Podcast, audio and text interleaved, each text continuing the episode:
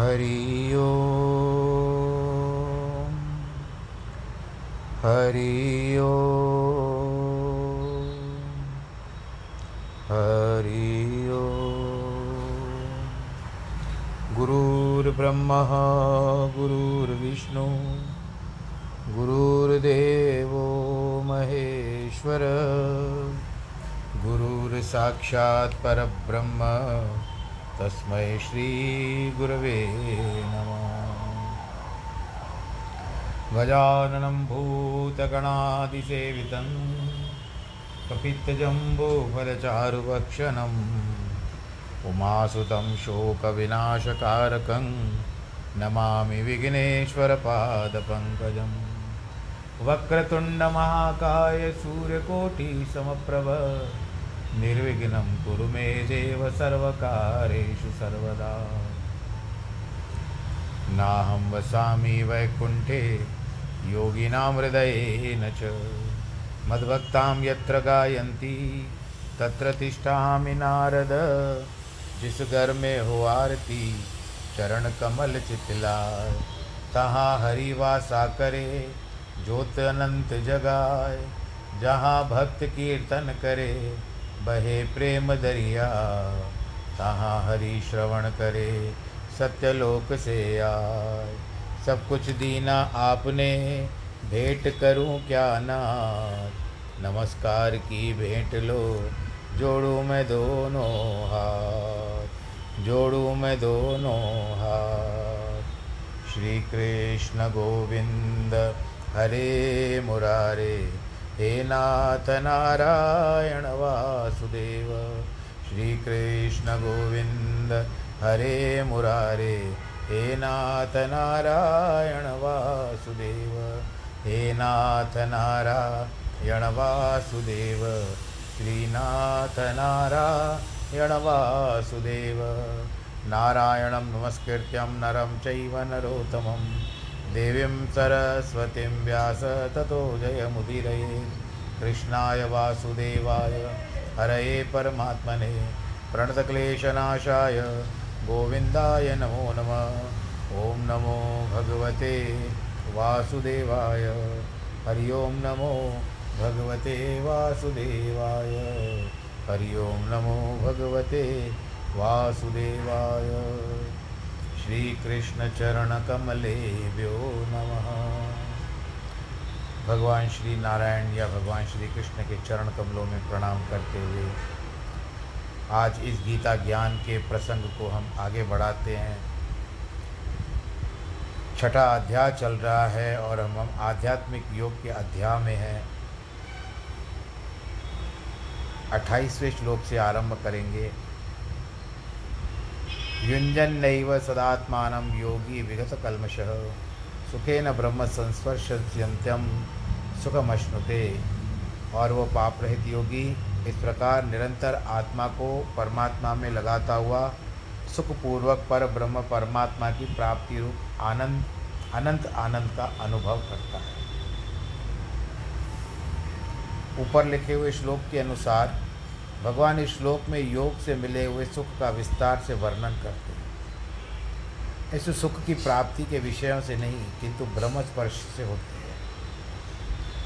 योग साधना का सुख जो ब्रह्म योग से मिलता है, वह अनंत अविनाशी, अपार, निरंतर रहने वाला है। जैसे शरीर को विषयों के भोग भोगने से सुख मिलता है, जैसे वृत्ति में ब्रह्म का आभास होने से सुख का अनुभव होता है क्योंकि वह ब्रह्म आनंदमय है और वह आनंद तीनों कालों में कभी नष्ट नहीं होता। जीव ब्रह्म की एकता ही इस महान आनंद की प्राप्ति कर सकती है। सर्वभूतस्थ मात्मान सर्वभूतानि चात्मनि ईक्षते योग युक्तानाम सर्वत्र समदर्शन हे अर्जुन, सर्वव्यापी अनंत चेतन में एक ही भाव से, स्थित रूप योग से युक्त हुए। आत्मा वाला तथा सब में संभाव देखने वाला योगी आत्मा को संपूर्ण भूतों में देखता है और संपूर्ण भूतों को अपनी आत्मा में देखता है। सर्वत्र उसे एक ही आत्मा दिखाई देती है। योग करने से अंतकरण इतना शुद्ध हो जाता है कि सर्व प्राणी मात्र में एक ब्रह्म ही दिखाई देता है। अपने को सर्वभूतों में देखा जाता है। यजुर्वेद में लिखा हुआ है कि योगियों को दुख अथवा शोक नहीं बासता, क्योंकि वे सभी प्राण, प्राणी मात्र में आपको देखते हैं। अतः वे डर और द्वेष किससे डरते हैं?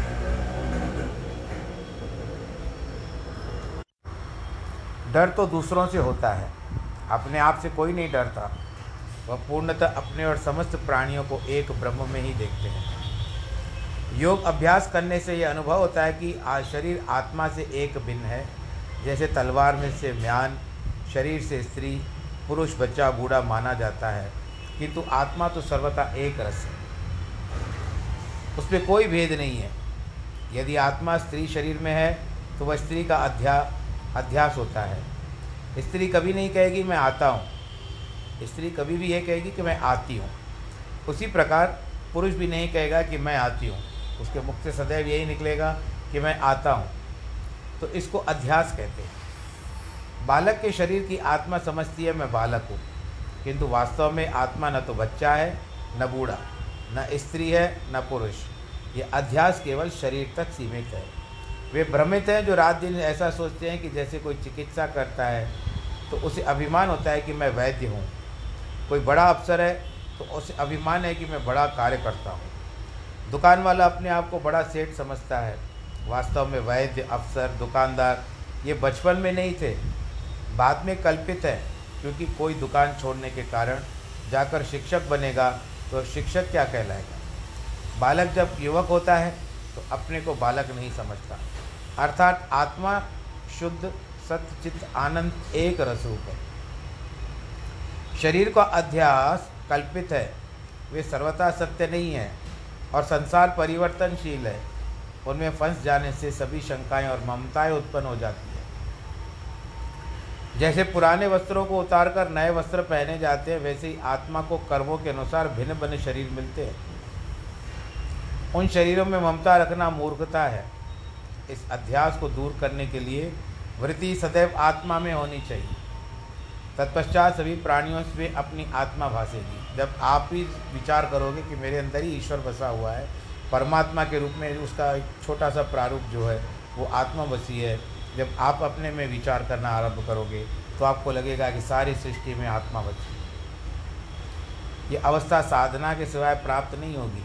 जब तक आप साधन नहीं करोगे, साधना नहीं करोगे, आपको ये सब अनुभव नहीं होगा।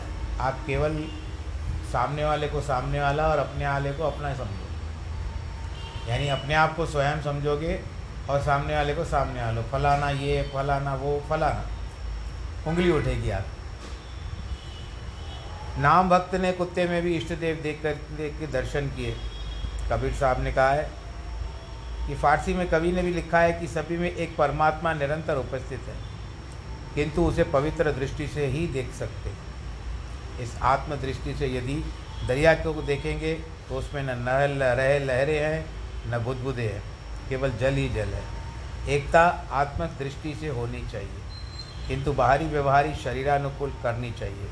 जैसे पत्नी, माँ, बहन एक जैसा व्यवहार नहीं कर सकती। यो माम पश्यति, सर्वत्र सर्वम मई पश्यति तस्याहम न प्रणश्यामी सच में न प्रणश्यति।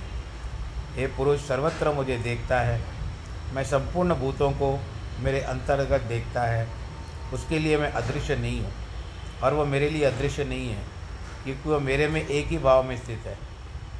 इस श्लोक में भगवान ज्ञान का फल, जो जीव और ब्रह्मा की एकता है, उस एकता भाव में एक उपासक, दूसरा उपासना योग और उनका भेद अभेद बताते हैं। योगारूढ़ महात्मा यही अनुभव करते हैं कि मैं सर्वत्र और सर्वमुक्त मुझमें हूँ। है। अपने को परमात्मा से भिन्न और परमात्मा से अलग नहीं समझते। जो भगवान को सर्वत्र और सर्वव्यापक देखते हैं, जैसे सूत के कपड़े में, कपड़े को सूत में, क्या फ़र्क लगेगा? कपड़ा किससे बनता है? सूत से बनता है। और फिर हम देखेंगे तो उसमें से कितने सूत निकलते हैं? अगर आप एक एक सूत निकालना आरंभ करोगे तो कितने निकलेंगे? तो सारा पिरोया वो एक स्थान पे ठहरा हुआ है। समुद्र को लहरों में, सोने के गहनों में, इस प्रकार सारे संसार को एक ईश्वर में देखने वाला सच्चा योगी है। भगवान स्पष्ट कहते हैं कि मैं ऐसे योगी से बिल्कुल अलग नहीं हूँ। वह मुझमें मुझसे अलग नहीं है। जिन्होंने ये अनुभव किया है, भगवान हर समय सर्वत्र उनके साथ है। हर समय भगवान को अपने सामने देखते हैं। साधारणतः अपने प्रीतम को सामने देखकर कितना हर्ष होता है। ठीक उसी प्रकार साक्षात परमात्मा को अपने आप से अनुभव करने में परम आनंद की प्राप्ति होती है। यही अवस्था प्राप्त करनी है। इसलिए योग अभ्यास की एक साथ मात्र साधना ही है। वशिष्ठ मुनि ने श्री रामचंद्र को उपदेश दिया कि उसका रूप होकर अपनी उपासना करनी चाहिए। विष्णु भगवान की सच्ची भक्ति तब होगी जब विष्णु रूप होकर उसका ध्यान और उपासना की जाएगी। तब पूर्ण सिद्धि की प्राप्ति होगी। चेतन की उपासना चेतन होकर करनी चाहिए, जड़ होकर चेतन की उपासना नहीं कर सकते। कि गुरुजन की वाणी सह समस्त उपरोक्ष, अर्थात विशेष ज्ञानों से भरी हुई है। गुरु ग्रंथ साहब में यही शिक्षा दी गई है कि ईश्वर को सदैव सम्मुख जानकर भजन, कीर्तन, जप और ध्यान करो। नीचे दिए हुए शब्द में ईश्वर को सम्मुख जानकर यह प्रार्थना बताई गई है हम मैले तुम उजल करते, हम निर्गुण तू दाता। हम मूर्ख तुम चतुर सयाने, तू सर्व काल का ज्ञाता। माधव तुम ऐसा, हम ऐसे। हम पापी तू पाप खंडन, नीको ठाकुर दीसा। तुम सब साजे, साज सवाजे, जीव पिंड दे पिराना। निर्गुण हारे गुण नहीं कोई, तुम दा, दान दे मेहरबाना। तुम करो भला, हम भला, भलो न जानो। तुम सदा सदा दयाला, तुम सुखदाते पुरख बिताते तुम राखो अपने बाला। तुम निदान अटल सुल्तान, जीव जंत सब जापे, कह नानक हम ए हवाला, राख संता के पाछे। इस वचनों में बड़ा अर्थ समाया हुआ है। ठोस ज्ञानी तो कहेंगे कि गुरु अपने आप को पापी और मूर्ख कह रहे हैं, और भगवान को निर्मल दाता आती यह तो बड़ा भेद हुआ एकता कैसे हुई? किंतु यह बड़ी भूल है कि वे सब नहीं देखते कि अपरोक्ष ज्ञान से भगवान को सामने देखकर ही शब्द कहे गए हैं। जिसको यह ज्ञान है कि जो ईश्वर को साक्षात सामने रख देखता है, वह कभी पाप और मूर्ख हो सकता है। यह नम्रता तो सांसारिक लोगों को शिक्षा देने के लिए दिखाई गई है। भगवान जी को जो सामने देखता है तो क्या कभी पापी और मूर्ख हो सकता है?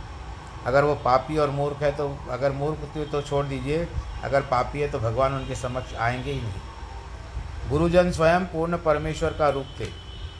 सुखमणि साहब में ऐसे वचन दिए गए हैं कि गुरुजन की समस्त वाणी अपरोक्ष ज्ञान से भरी हुई है। आस्तिक भाव में निश्चय कराती है। ये जग हरि का रूप है। हर रूप नजरी आया। कोई शंका करे कि एक भगवान कैसे सभी में रहता है? कोई टुकड़ा टुकड़ा है क्या? नहीं। जैसे आकाश एक है, किंतु हज़ारों लाखों घड़े मटके रखेंगे तो प्रत्येक में अलग अलग आकाश दिखाई देगा। यानी मटका रखना है तो जल भर करके, खाली मटका रख करके आप मुझे फ़ोन करोगे कि महाराज जी, हमने दस मटके रखे हैं, इसमें तो आकाश दिखाई नहीं देता। जब तक आप उसको पूर्ण नहीं करोगे, उस घट को, घड़े को आप जब तक जल से नहीं भरोगे, जल पूरित करो, तब आप उसमें आकाश की छवि देखो पर मैं आपको नहीं कहूँगा कि जा कर के बाज़ार से ले करके आओ घड़े और देखो, नहीं। ये केवल बातें हैं, अगर आपको करना है तो करो, मटके बहुत ज़्यादा पड़े हैं तो करो, परंतु ये जा कर के आप दस मटके ले कर के आओगे। तो ये तो केवल बातें हैं, बताई गई है, ज्ञान के लिए।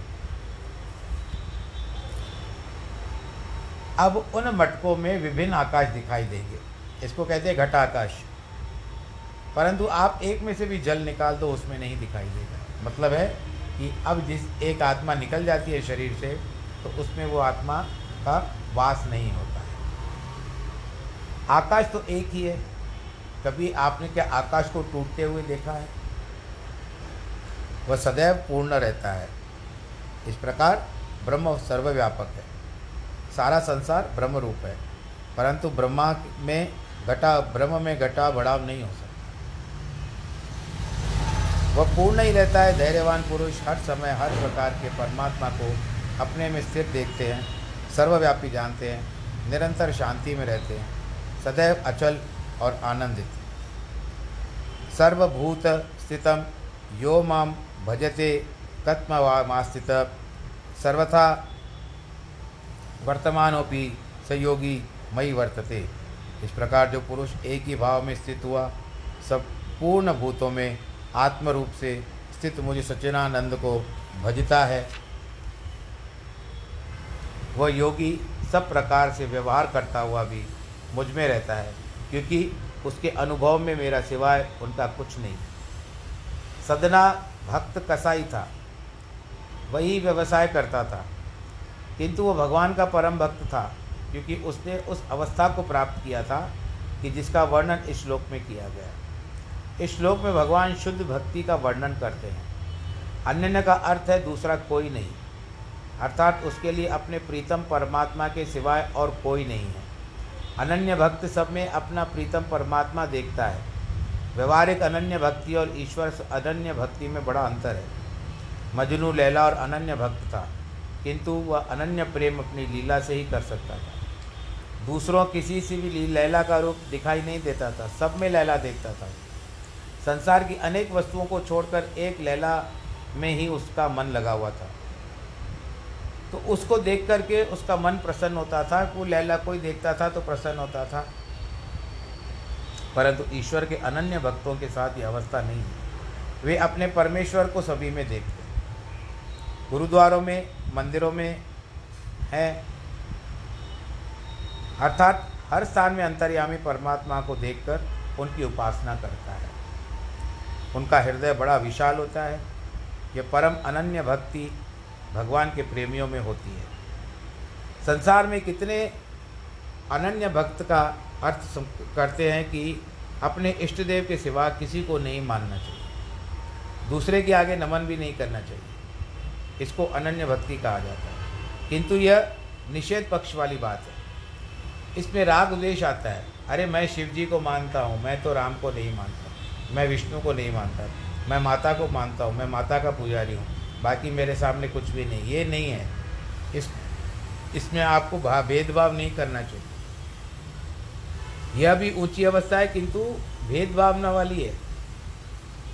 वृंदावन में जब स्वामी तुलसीदास कृष्ण मंदिर में गए, तब कृष्ण की मूर्ति के आगे नतमस्तक नहीं हुए। आपको पता होगा, तुलसीदास जी वृंदावन में गए थे। तो कहते हैं, ये राम है भाई।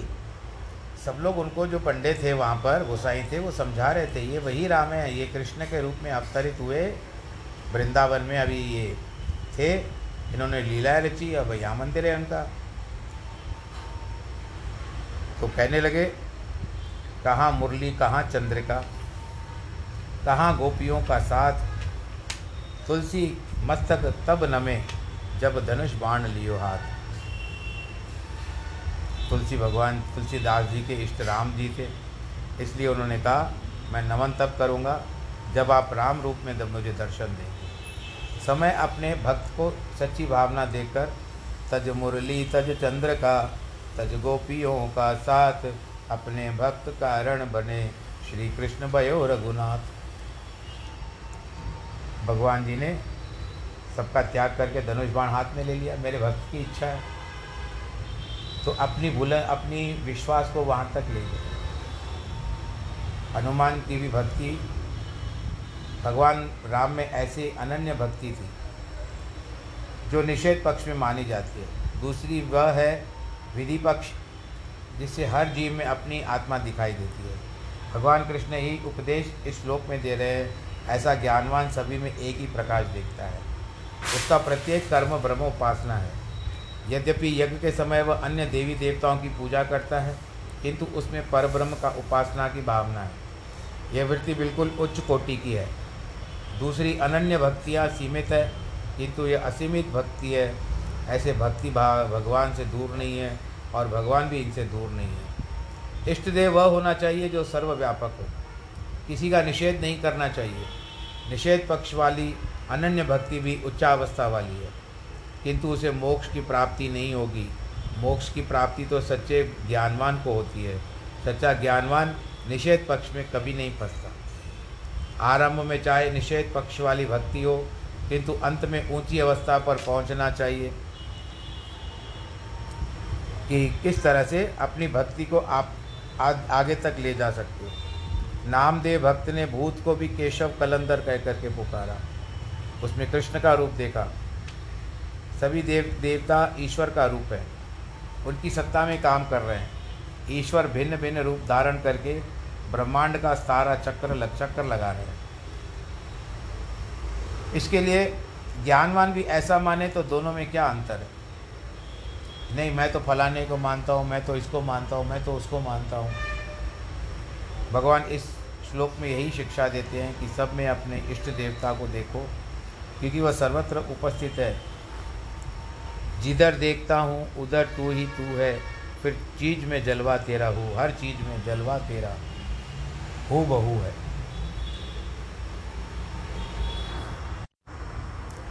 जिनकी वृत्ति स्थिर है, वे सब में ईश्वर प्रकाश देखते हैं। अविनाशी ज्योत को सभी देखते हैं। वे ही सच्चे योगी हैं। उनका प्रत्येक व्यवहार परमात्मा का रूप है, क्योंकि उनकी वृत्ति सदैव परमात्मा में लगी हुई है। गोपियों ने यह बात सिद्ध करके दिखाई है। उद्धव से उन्होंने स्पष्ट रूप से कहा, उद्धव, मन ना ही दस बीस। एक हुतो सो गयो श्याम संग, को आरदे तव ईश। नामदेव बड़ा भक्त था, जिसकी प्रशंसा सुनकर त्रिलोचन ब्राह्मण उसका दर्शन करने के लिए गया। जाकर देखा तो वो सारा समय व्यवहार में लगा हुआ था। कपड़े धोकर रंग रहा था। मन में सोचने लगा लोग व्यर्थ इसकी प्रशंसा करते हैं। इस समय त्रिलोचन ने नामदेव से जो वार्तालाप किया, उसका वर्णन कबीर ने अपनी वाणी में इस प्रकार कहा है कि, नामा गया मोया, कहे त्रिलोचन मीर काहे छेपे छाई ली नाइन लजायो जीत। है नामा, तुम्हें माया ने मोहित कर दिया है। कपड़े क्यों रंग रहे हो? नाम से, नाम में चित्त लगाओ। त्रिलोचन के ये शब्द सुनकर नामदेव समझ गए कि ये अब तक पहली सीढ़ी पर ही है। उन्होंने उत्तर देकर कहा कि नामा कहे त्रिलोचना, मुख में राम संभाल, हाथ पाँव पर काम कर, चितरंजन लाल। नाम सिमरन तो मुख से होता है भाई। और हाथों और पैरों को अपने काम में लगा लो। कबीरदास जी भी यही करते थे। वो जब सूत का काम करते थे तो देखते थे, धागा बनाते समय वो एक सिरा अटकना, मुँह में लगाना पड़ता था। तो क्या किया? उन्होंने धागे का काम छोड़ दिया। कि इतनी देर भी जितने देर धागे को पकड़ता हूँ और मुख में लगाता हूँ, अटकाता हूँ तो उतनी देर भगवान का नाम छूटता है। मेरे राम का नाम छूटता है। सिंध के प्रसिद्ध कवि शाह साहब ने भी कहा है, हाथों से हाज कर, नैणों सी निहार, उबा अंगड़वार देखन अपने प्रीतम को। मन में ध्यान ईश्वर का करो, ध्यान धारण करो मुख से उनका नाम जप कर हाथ और पाँव से काम करना चाहिए। चौबीस घंटे यही वृत्ति होनी चाहिए। केवल अप्रोक्ष ज्ञान वालों की ऐसी वृत्ति हो सकती है। वे हर समय भगवान को अपनी समीप देखते हैं। वे सब कुछ ईश्वर के निमित्त कर रहे हैं। उनका समस्त कार्य ईश्वर भक्ति है। वे व्यवहार करते हुए भी ईश्वर उपासना करते हैं। मानव ब्रह्म में व्यस्त है। एक सुंदर दृष्टांत बताते हैं। रविदास चमार थे। एक दिन चमड़ा धोकर रंग रहा था। इतने में एक प्रेमी नवाब उसके पास आया, कहा, मुझे ईश्वरीय अमृत पिलाइए। उसे मालूम था कि भक्तों के पास सच्चा अमृत होता है। वह वर्षों से रविदास से अमृत मांग रहा था, लेकिन वह उसे आश्वासन देता रहता था।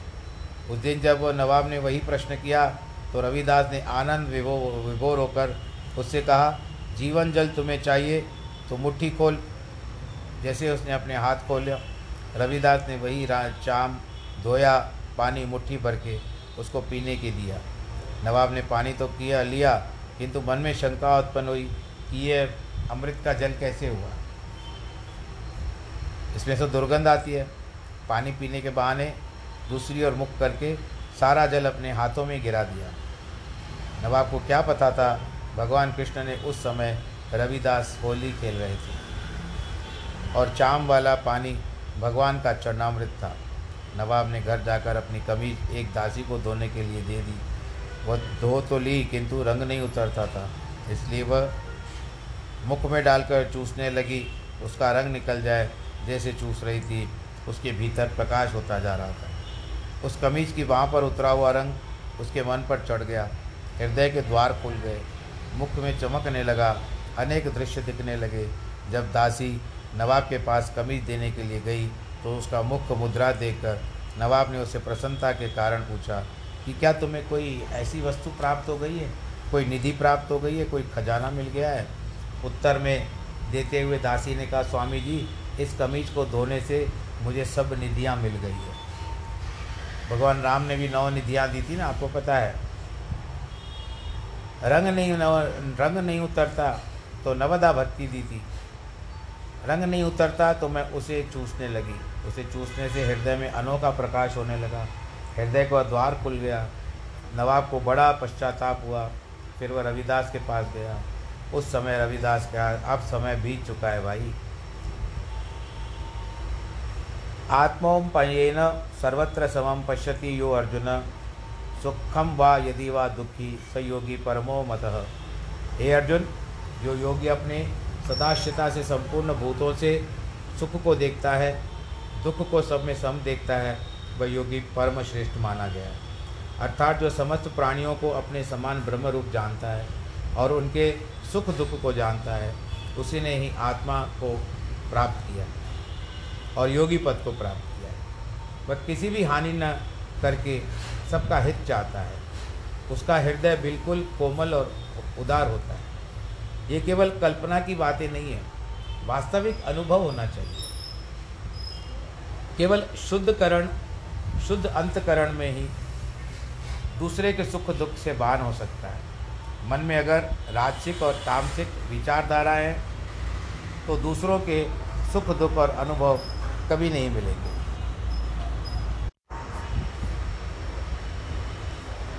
वैराग्य का अर्थ है मन को राग और द्वेष से दूर करना। न कि घर छोड़कर वन में जा कर के रहना। समस्त व्यवहार करते हुए मन को उसी तरह में नहीं फंसाना आसक्त नहीं होना। जैसे मछली पानी से बाहर तड़पती है, बौरा कमल के ऊपर, पतंग दीपक के ऊपर अपने को बलिदान कर देता है, उन्हें छोड़ नहीं सकता। इसी प्रकार सब व्यवहार निर्लेप प्रति से करना चाहिए। गुड़ की मक्खी के समान विषयों में नहीं फंसना चाहिए। विषयों में राग द्वेष नहीं है। विषयों में राग नहीं, किंतु वैराग्य होना चाहिए। यदि वैराग्य वृत्ति में संसार में रहेंगे तो संसार के सुख दुख हमें क्लेश नहीं देंगे। हमेशा चित्त शांत रहना चाहिए। विषय की पूर्ति न होने से मनुष्य दुखी होता है। किंतु जो जानता है, सभी सुख आत्मा में समाये हुए हैं। वह आत्मा मैं ही हूँ। तो वह विषयों की ओर कैसे दौड़ेगा? जो विषयों के सुखों का प्रारब्ध के अनुसार मिले हुए मानकर धर्म के अनुकूल व्यवहार करते हैं, वे बुद्धिमान और सच्चे वैरागी हैं। असंयत आत्मा योगो दुष्प्राप इति में मति ही वश्यतात्मा तो यतता शक्यो वापनो मापयात। मेरे मतानुसार, जिसने अपने मन को वश में नहीं किया है, उसे योग की प्राप्ति होना कठिन है।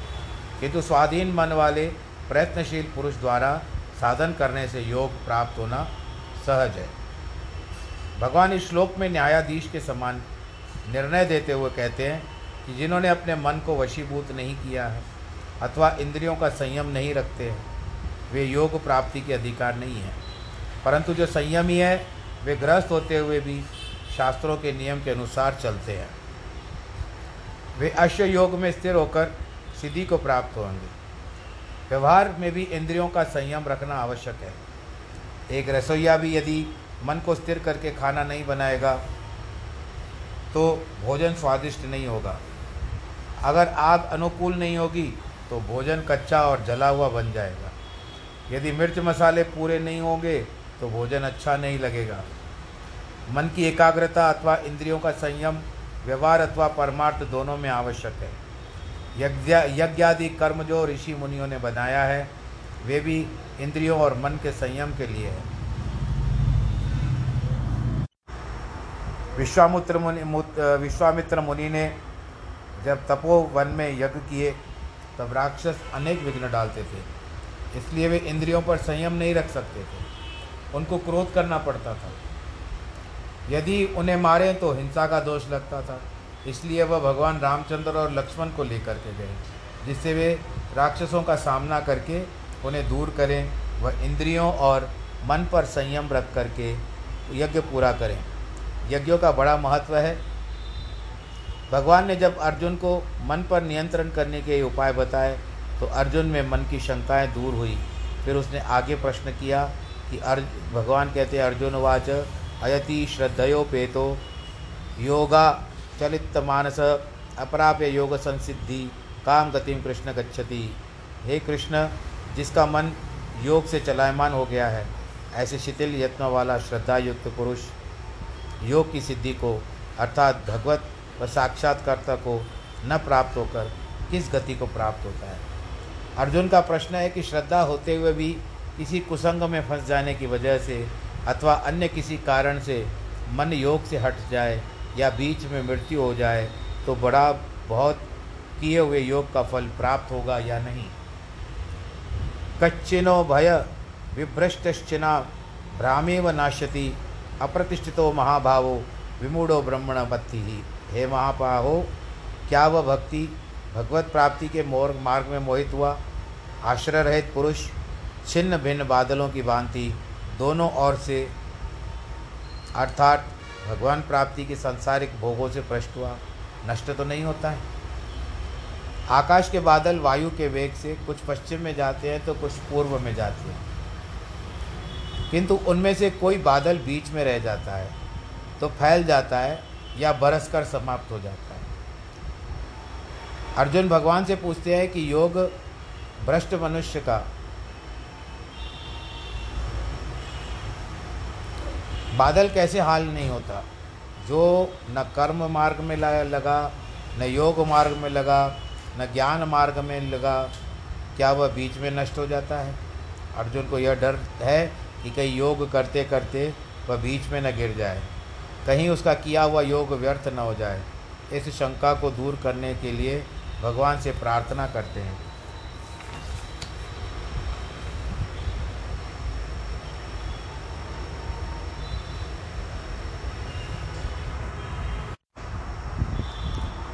एतन्मे संशय कृष्ण चेतुर्महरस्यशेषतः त्वदन्यः संशया यस्य चेता तो उपय उपपत्यते हे कृष्ण मेरे इस संशय को संपूर्णता से छेदन करने के लिए आप योग्य हैं क्योंकि आपके सिवा दूसरा इस संशय को छेदन करने वाला मिलना बहुत सम, असंभव है।